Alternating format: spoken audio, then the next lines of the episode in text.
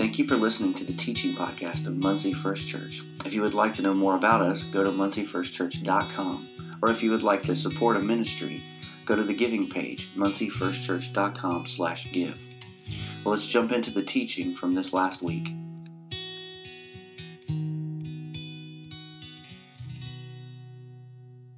What a great day. I am just uh, excited about today. Feel like God is doing some good things in our church. Good to see everybody here. If this is your first time, welcome. We're glad that you decided to come and to join us today.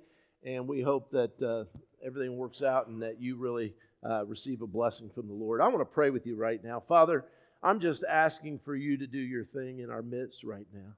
Lord, we love you. We praise you. We thank you for what you're doing. We thank you, Lord, that we can come to you and that we can uh, seek you out, and that when we come to you, Lord, you're there. We don't have to look far. I'm thankful today, Lord, that, that you love us and that you are looking on us as your children right now. You are pleased that we gathered. This is your command that we get together and that we worship and that we talk about you. And that's what we're getting ready to do some more. And I thank you, Lord, for the music that we sang today. My heart was encouraged by that.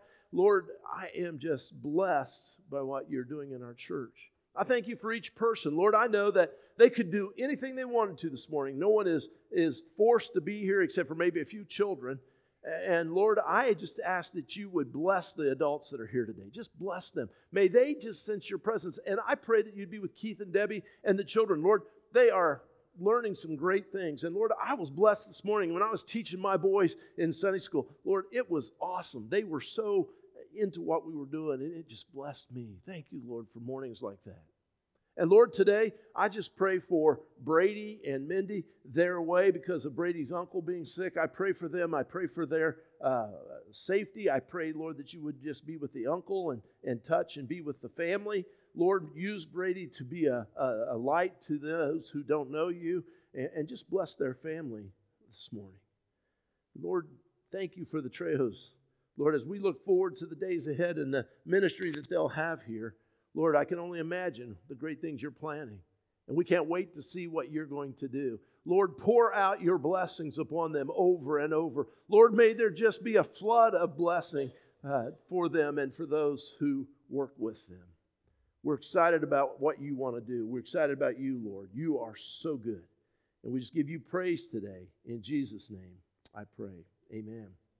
Well, I take your Bibles and follow along. I'm not going to give you a specific scripture right now, but I'll be giving you some references and, and you can look it up if you want to. It's not going to be on the board today. We kind of messed up. I sent something I thought, and, and uh, the, the people that receive it didn't necessarily receive it. And so it's, it's just a mess up, but it'll be all right. You got Bibles or you got your phones or you got your iPads, and it's all on there, and you can follow along with me. We're talking about the little sins in our lives. And last week we talked about our words and how we use our words sometimes inappropriately and we gossip and we say things that are hurtful and we, we, we hurt each other with our words. And, and uh, we're still talking about words today because I'm going to look at what it means to lie, lying, and, and the damage that that does in our lives. There's probably nothing worse than having someone lie to you. I, I can think of a few things, but it, it, would, it would take a lot for me to find something worse than someone who lied to you. I remember I had a a trusted friend, someone that I really looked up to, someone who meant so much to me. And he called me up one day and he said, Hey, would you meet me? And I did. And he was selling something by that point and had some insurance and stuff. And he asked me to buy, and I told him I didn't have it. And he said, Look, just let me help you out with some things. And he made me a deal that he said that this would all work out a certain way. And then, you know, he didn't do what he said he would do. And he left me with the bill, and I had to really work to get out of the situation. He had lied to me. And, and I felt like I couldn't trust him anymore. Uh, it ended up costing me money. It costed it cost me more than that. It cost that friendship in many ways. I have to regret to say that I have been one who lied about something in my life before. It seemed like a small matter, and, and it just made the situation seem like it would be easier if I lied than to not lie. I could get out of whatever the situation was. And I did that, and it broke trust, and it caused great harm. And I had to do everything I could to make it right, but I got to be honest, it broke trust. It made things difficult. And it's wrong. It's sin. That's just plain what it is. And we have to stop with the lies and the non truth telling.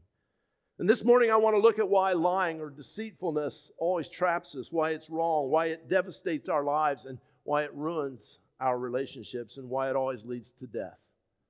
Abraham Lincoln once said, Reputation is the shadow, but character is the tree. I believe that's true.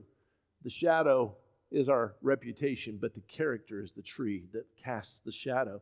Lying is one of those sins that seems so small and it seems so insignificant that it doesn't really seem to matter. I mean, what's wrong with one little white lie? And it seems like everyone is doing it. And you know, that's not something new. I was looking in the Psalms this week and I came across this psalm.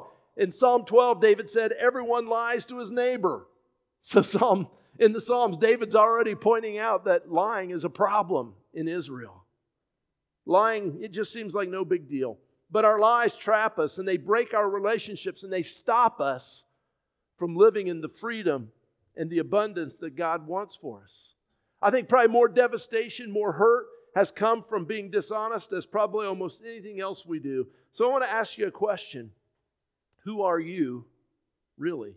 Who are you really? When you look inside yourself, when you look at yourself in light of what I'm talking about, when you look in yourself in light of your honesty or lack of honesty, your character, who are you really? And, and you know what? I'm not asking you to tell me out loud, so be honest with yourself because you know what? God already knows. You're not hiding it from Him. Bill Hybels wrote a, a book. He was pastor of, of Willow Creek Church, and he wrote a book called Who You Are When No One Is Looking. And uh, he defined character as that very thing who you are, how you act, and how you live your life when no one else is paying attention. Who are you really?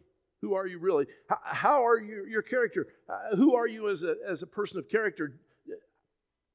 Do you talk about people behind their back? Uh, do you work when the boss isn't watching, or do you just kind of say, He's not around, I can do what I want? Um, what do you look like, or what do you look at on your electronic devices when you're in a room by yourself and no one else is around to see what you're looking at? Uh, the way you treat people, do you treat them to get an advantage for yourself? Do you like the people who offer you something and kind of put the others aside? Character asks this question Will we tell the truth even when we, when we might get in trouble, or at least the truth is not to our advantage, do you still tell the truth? So the question is simply this Will we lie when it comes to our advantage? Will we be honest when will we be dishonest when we think it will gain us an advantage and no one will know we lied? Or will we tell the truth? Will we be honest no matter what?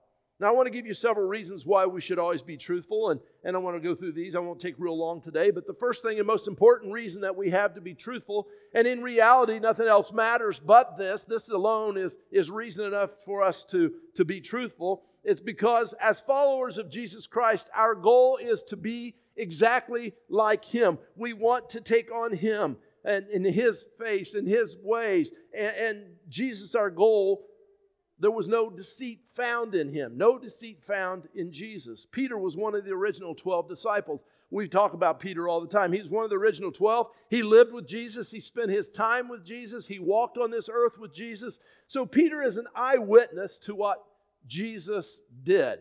Now, you know, sometimes we say, well, the Bible says, and I want to tell you today that that's not what I want to do because the Bible is there because of Jesus, not Jesus because of the Bible. And so I want to tell you that these are eyewitnesses. These are people who saw what Jesus was like. They met the man, they saw the man, they slept in the same area at times with him. They ate with him, they walked with him, they saw everything he did. He eyewitnessed him. And Peter wrote the book of First Peter, and he had this to say about Jesus in First Peter chapter 2, verses 21 through 22. He said this Christ suffered for you, leaving you an example that you should follow in his steps. He committed no sin, and no deceit was found in his mouth. That's what Peter said about his friend Jesus. That's a pretty good recommendation right there by someone who spent time with him. What would your friends say about you who spend all their time with you? Someone who's walked with you for five, ten years in this life and has been a part of your life.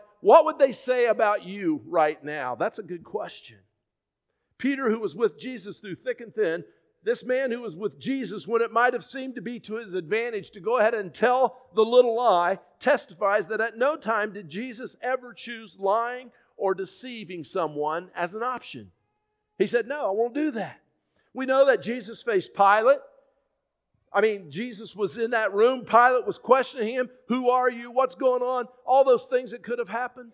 We know that he faced the Sanhedrin and they were not looking to help him. They were very negative towards him and he was, he was in the middle of all that and he faced the Sanhedrin. We, we know that, that Jesus faced many different people, the Pharisees who came around trying to trip him up all the time. And it would have been easy to tell a little white lie just to get him off the trail, just to kind of back him away, but he never did that. Jesus never told a lie, never took the opportunity to get out of things because he was under pressure. Never once did Jesus choose deceit. There was no deceit in his mouth. Jesus tells us that he is the exact representation of his Father God. I love that idea. In other words, if you saw Jesus, you knew who God was. They, they exactly represented each other.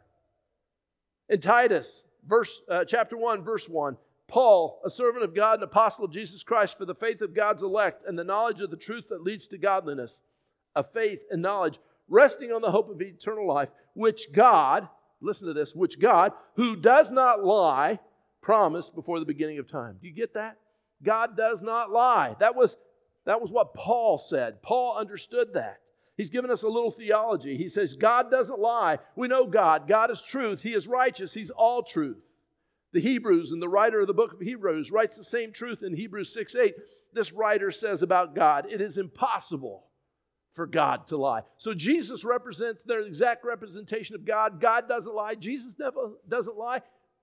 That's our goal to be like Jesus. We our, our goal is to have no deceit, no, no deceit in our mouth, just like it says here. We are co-heirs with Jesus. That's the goal of our lives. So our truth, so truth is our goal. The second one is this. Satan is the father of lies. Let me let me help you with this a little bit. Again, some theology in this. Anything that is of Satan, we want to avoid. John was also one of Jesus' guys. He walked with him and talked with him and, and spent the, 12, uh, the three years with him and all the time. One, probably his best friend was John. And one of the 12, like Peter, and he eyewitnessed everything. He's writing down everything he saw happen so we would know. And he wrote about a time when Jesus was, was talking to some Pharisees, and, and they were talking there, and they were questioning Jesus on who the true children of God were, and they were claiming it was them because they were the physical descendants of Abraham. And you can read about this in John chapter 8, verse 42 through 45. And Jesus said this to them If God were your father, you would love me, for I came from God, and now I'm here. I have not come on my own, but He sent me. My Father, God, He sent me. And why is my language not clear to you? Because you're unable to hear what I say. And then Jesus says something so hard to them in verse 44 You belong to your father, the devil. And you want to carry out your father's desire. He was a murderer from the beginning and not holding to the truth, for there is no truth in him. Satan's a liar. There's no truth in him. He was speaking to the fact that the Jews, especially the Pharisees, wanted Jesus dead, even if they had to kill him. And then Jesus went on to say, when he, Satan, lies, he speaks his native language. For he is a liar and the father of lies. Those are Jesus' words. John writes them down. They're pretty clear. That lying comes from Satan himself, that it is Satan's native language. And so when we're lying, we're speaking Satan. We're speaking the language of Satan when we lie. And Jesus is making it clear that when we lie, that, that, that we're agreeing with Satan, we're getting into agreement with Satan on things. So go clear back to the Garden of Eden now, move way back to the very beginning of the Bible, and ask this question How did Satan get Eve uh, to eat the fruit?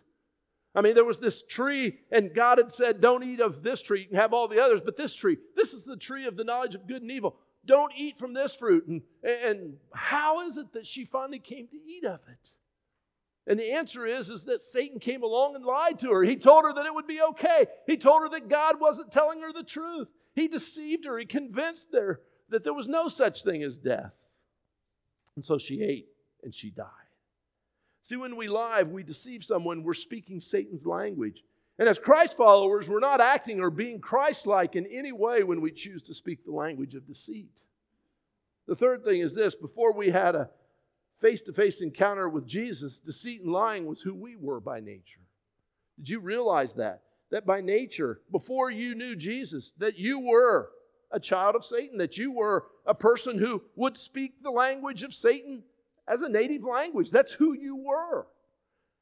It's inside of each one of us to deceive and to have our own way and to take what we want. Romans chapter 3 says this in verse 9 We have already made the charge that Jews and Gentiles are like under sin. As it is written, there's no one righteous, not even one. There's no one who understands, no one who seeks God. All have turned away. They all together have become worthless. There's no one who does good, not even one. Their throats are open graves, their tongues practice deceit. So all of humanity is born broken, fallen, and damaged. And as a fallen creature, it's, it's absolutely natural for us to speak deceitfully to gain advantage for ourselves. But since we've met Jesus, all that's changed.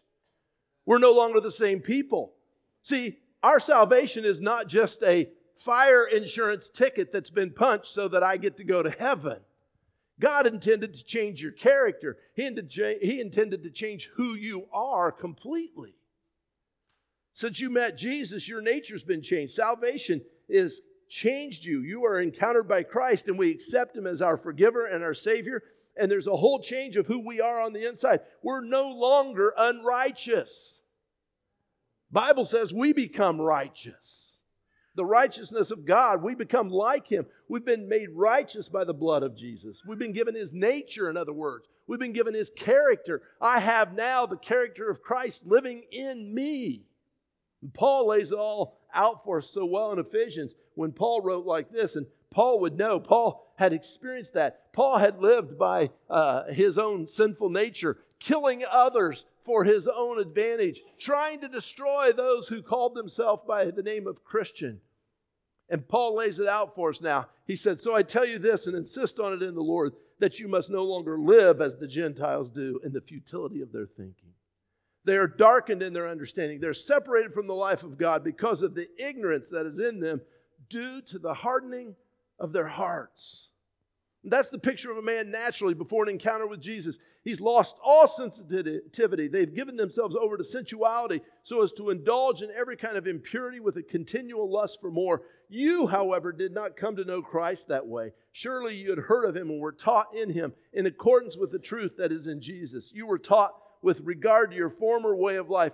Put off the old self, which is being corrupted by its sinful desires be made new in the attitude of your minds. Put on the new self, created to be like God in true righteousness and holiness. Therefore, each of you must put off falsehood and speak truthfully to his neighbor, for we are all members of one body. In other words, quit lying and deceiving others because lying and deception is just proof that you're living for yourself. You lie because you're selfish. You want your way no matter what it costs and no matter what it takes lying is a sin, and to uh, get and to be free of it, it has to be repented of, and you have to make it right. You have to quit living for yourself. And the fourth reason that we need to quit is our lies and our deceit always trap us. You ever been trapped by something you said? Something you wish you hadn't said? A time when you maybe told something that wasn't fully the truth? Truth is, is that every relationship you have with others is built on one thing, and that's mutual trust marriage, kids, work, and friendship. Even recreational uh, friendships, and relationships are built on mutual trust. There's nothing worse I've found in this world than someone who cheats at golf. That just ticks me off. I'm counting his strokes, and he comes up and says, Man, I had a four, and I know he had a seven. You know, I counted them, dude. You know, and you know what? I, I'm serious. At that point, I'm going, you know, I'm not playing with this guy anymore unless I'm on the golf trip and I have to because Jim assigned me. But I mean, I really don't want to. I mean, that's just how you feel. I, I want someone who plays and that's honest and tells me the truth. I want to tell the truth. I, I always tell everybody, I, am going to tell you the truth on my golf score because I'm not going to hell for uh, a, for a par. I'm just not going to do it, you know? I mean, I'm just not. That, that didn't seem to make sense to me. But it's true. Lying to anyone will quickly erode the natural trust we have when we begin relationships with each other. See, I think most of the time we give each other the benefit of the doubt when we start. I meet Jason over here, and the first thing I think is, is I can trust Jason. I don't think, man, I think Jason's a liar and I'm not going to listen to anything he says. because I don't know Jason. So I'm going to give him the, the mutual uh, uh, trust back and forth that, that he's a good person and that he, he, he's somebody I can trust. Lying or being deceitful is much more than not just telling the truth. It can be seemingly, uh, it seems to me that it can be as innocent as saying something like this I'll be there at 5 and showing up at 5.15 consistently. I know I'm in trouble because that takes a lot of folks off. But you know what? Sunday school starts at 9 not 9:15. And when you say you're going to be there at 9, you need to be there at 9.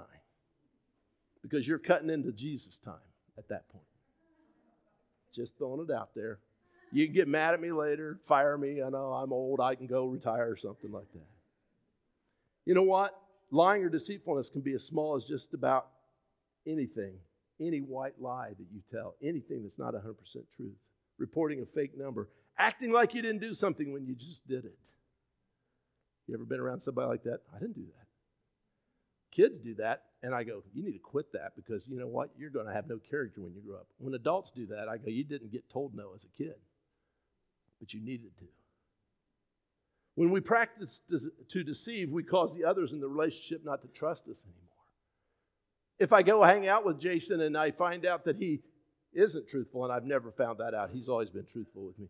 But if I did that and I found out he wasn't truthful, it would break the relationship between us. It would be very difficult to hang out. Because when trust is broken, it takes an incredibly long time to rebuild, even to the level of trust we had when we first started. One day I was at some people's house who attended our church, and we were eating supper together. And, and while we were sitting there in their dining room eating, uh, the phone rang. And when the phone rang, the little girl that was their little girl, their oldest little girl, she was probably about 11 years old at the time, jumped up and ran and answered the phone for them. And she comes back in a few minutes. She goes, Mom, phone's for you. It's so and so. And mom says, Oh, I don't want to talk to her. Tell her I'm not here. So the little girl goes back and tells the person she's not here and hangs up. We went on with the conversation. See, the problem is, is that was deceitful. She practiced deceit. She practiced lying. Some would say it wasn't a real big deal. I mean, after all, the person on the phone didn't know and it wasn't going to hurt anything, just a little white lie, no harm, no foul. But I think what she did was she asked her daughter to lie for her. Her little 11 year old daughter, who was very impressionable at the time, suddenly learned that, you know what, it's okay to tell a lie. And what she effectively did was she taught her daughter that it was okay. And not only did she teach her to lie and that it was okay to lie, she also broke trust with her daughter because at that point, she's telling her daughter, You know, you can't really trust me because next time you call home and want me, and dad says, I'm not here, I might be here. I just don't want to talk to you. Amen? Yeah. No big deal. In reality, the person could have been told she's just busy and she'll call you back as soon as possible. But because it was an act of deceit, it gave birth to more lies, because lies always birth with more lies and now she was trapped by her lie. And it's no accident that soon after that, rela- that happened, that relationship began to change. And that little girl began to have problems with lying. And her mom says, I just don't understand why Michelle always lies to me. See, it's no accident that relationships that start off as affairs, especially between two married people, never work out because both sides know they really can't trust the other they'll cheat. I love the wisdom of the Proverbs. Proverbs 14 12, it says, There's a way that seems right to a man, but in the end it leads to death. I think I quoted that maybe even last week. There's a wisdom of the world that says it doesn't really matter if I tell a little white lie, that if it benefits me and doesn't hurt others, then it's not a big deal. But the truth is, is that lies and deceit are not innocent and they are alive and they're living and they're breathing and they will kill and they will multiply and they will grow into more and more things. They lead to the death of relationships, they lead to the death of trust, and they lead to the death of friendships, freedom, and peace. Did you know that they have proven that lying has an addictive quality to it, much like gambling?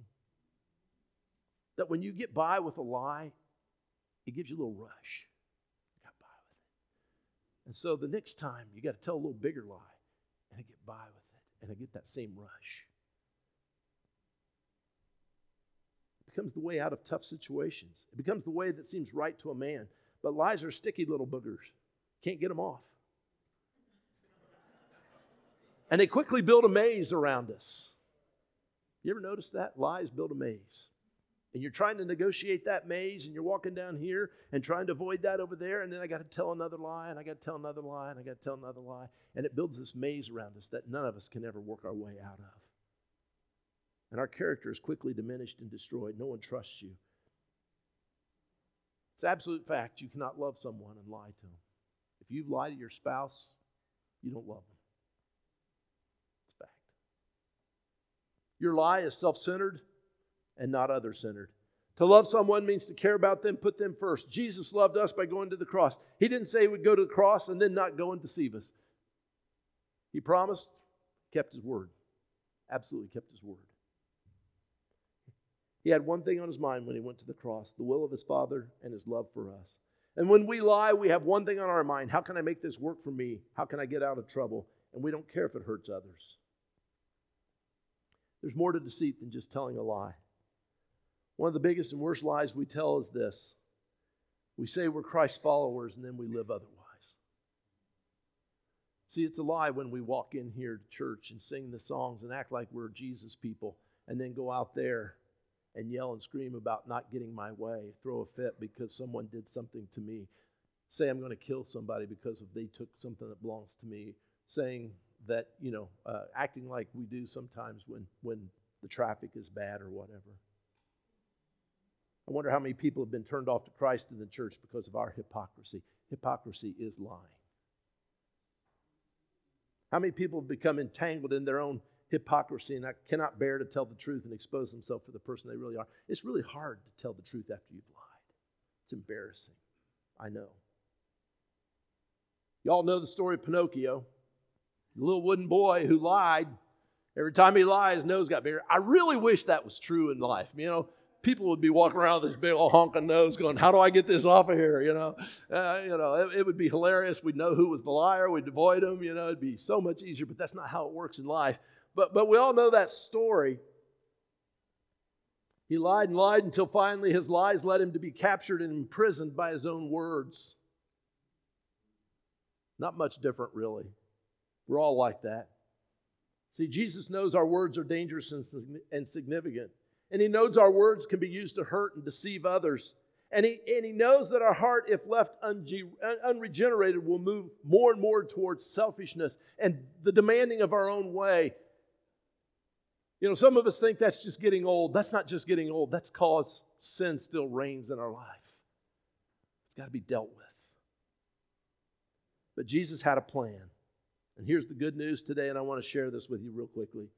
He went to the cross, He died for you and me, not so we could perform better. I just want you to know right now, Jesus isn't watching you going, He ain't performing very well, so He's out. I'm thankful for that today because I don't always do everything the right way. But He died on a cross for you and me so that we could be forgiven and given a new heart, made righteous, so that we could be made brand new in the attitudes of our heart. So some of you here today may be like old Pinocchio and you're all caught up in a web of deceit that you have made, maybe at home, maybe at work, maybe in church, maybe in your friendships or whatever it may be. And you have no idea how do I untangle the web that I'm living in? And you have no idea really what is truth. You know, there are people who have lied so long they can't for the life of them know what the truth is and you're struggling and you're being held captive and you're hanging on for all you're worth, but, but you're feeling the chains wrapping around you every day. And here's what Jesus says to that, and I want you to hear me clear. He said, Confess your sins one to another. See, it's not enough to get on your knees down here and say, I'm sorry, Lord, sorry, I won't do that again. That isn't going to solve anything. But there really needs to be a time and there really needs to be a place for all of us where we sit down with someone and say, I got to tell you who I really am. I got to be honest. I got to get real about some things. I need to tell you the truth. There may be some marriages here today where we just need to say, I need to tell you the truth, hon. Let's sit down, let's talk. Do it in a restaurant where she can't yell at you, it works better. Just, just throwing that out there. Make it a nice restaurant. It should cost you a little something. I need to repent of my deception. I need you to forgive me so that Jesus can forgive me. I need to do this. It's not enough just to come down here and say, I'm sorry. Not even enough to go to her and say, I'm sorry, or him and say, I'm sorry. There needs to be repentance. It's tough work. I need to repent of my deception. I need you to forgive me, Jesus. I need you to forgive me, wife. I need to change who I am. I need to stop what I'm doing. I need to clear the slate so that there's no more lies, so that I can tell the truth, so that we can have the relationship we're supposed to have. Maybe there's some parents here today. You need to go to your kids and start over and come clean because you've told them one thing and you've acted out another. There is nothing worse than having parents who tell you that you aren't supposed to act like this, that we're church people and we do this and we do this, and then you see them living opposite of that. And that happens. Maybe your kids aren't in church today because, you know, they saw the hypocrisy. And right now, what needs to happen is you need to go to them and apologize. And you need to repent to them. And you need to repent to Jesus. And you need to get things cleared. And you need to start over with those kids. It's worth it. I haven't always lived out every bit of what I'm preaching today, and I have really worked on it because I want to change. I don't want to be that person. I've, I, you know, I've had to go to people. I've had to say I'm sorry. I've had to repent. I've had to take that. It's a bitter pill, but it's worth it. There may be some here who, who just need to be honest with yourself. You need to admit you're all tangled up in deceit. You just need to come clean with yourself. Because there's a lot of us here who are simply living in this deceit, and we're walking around right now and it's us. We are lying to ourselves so much that we don't know the truth. There's got to be a coming clean with ourselves. It's worth it to get out of the trap. Oh, it's embarrassing. There's nothing worse than when you've messed up and you know it, and you're even caught, and the, and the temptation is to tell another lie, but you go, No, I'm not going to do that. And you come clean and you tell the truth and you repent and you turn away from that and you make it right. And there's a new wind, a new fresh air in the room. It's difficult, but it's real, it's honest. And you need a chance to start over. And that's the good news. Jesus Christ never says, Well, you lied to me once, you're never going to do that again. He loves us. He loves us and He accepts us for who we are. And you got to do this in humility. Because if you go in there like you've got it all figured out, then you don't have it all figured out. Because true repentance, true change has to happen with humble, honest, repentive hearts. We bow before Jesus. We go before a friend and a wife and a husband and say, Forgive me. We turn from our lies of deceit. We let God forgive. He renews our heart and mind. We're a new creation. So, my question is this today as we finish up Are you ready to get out of the trap? Are you ready to get out of the trap? Band's coming up here. Let them come. I'm not talking to, I want to talk to you about this. As they come up, are you ready to get out of the trap? Honest confession, honest repentance has to happen. Saying I'm sorry won't fix it. Say I'm going to change won't fix it. Even going out and trying to do better, even if you succeed in doing better about some things, won't fix it. There's only one thing that's going to fix that, and that's getting real before God, getting real before others, getting on our knees. You know what? I have a feeling that most of the marriages in our church that are struggling could be fixed in an honest moment where the truth was told and repentance happened and love was shown. I have a feeling that most of the kids who run from the church would probably be ready to maybe give it another chance if some parents got on their knees and said, I messed up. It's my fault. I screwed up. I told you one thing and I lived another. We told you not to do certain things, but you know, we weren't we weren't fair. We weren't honest. We we were just telling you that. It was all a show. I have a feeling. It could be a lot of healing. We need to go back to the mess. We've got to confess. we have to repent. And here's the last part of it, and it's so important you have to give it to Jesus. Because even if you go to your spouse and you repent and you confess and you repent, it's not going to be right until Jesus is in the middle of it to bring the healing. And you need that. I need that today. That's what we need.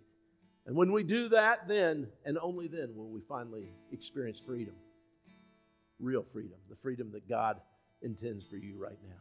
Let's stand together. I'm going to pray, and then the band's going to play. We're going to worship. And if you want to pray, the altars are open. If you don't, that's fine. I'm not here to count. I don't ever take counts at the altar. That's that's between you and the Lord. I'm just thankful that uh, that He's here. There's a place to repent. There's a place to pray right now. If you need to pray and ask God to help you to get started on this, the altars are open. We'd love to have you come. If you need somebody to pray with you, uh, I'm here. There's others that can pray with you, and we'll pray with you today.